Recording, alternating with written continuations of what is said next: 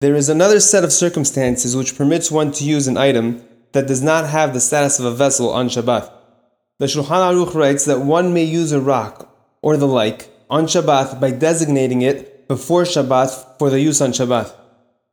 The way we designate it for use on Shabbat depends on what one is planning on using it for.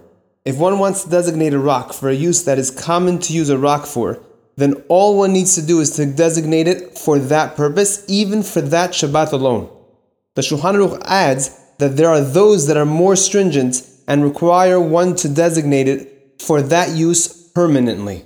If one is designating a rock for a use that one does not ordinarily use a rock for, then one must designate it for that use permanently. The Shulchan Aruch adds that there are those that are more strict in this case and require one to do some actual action or change to the rock in order to render it a vessel.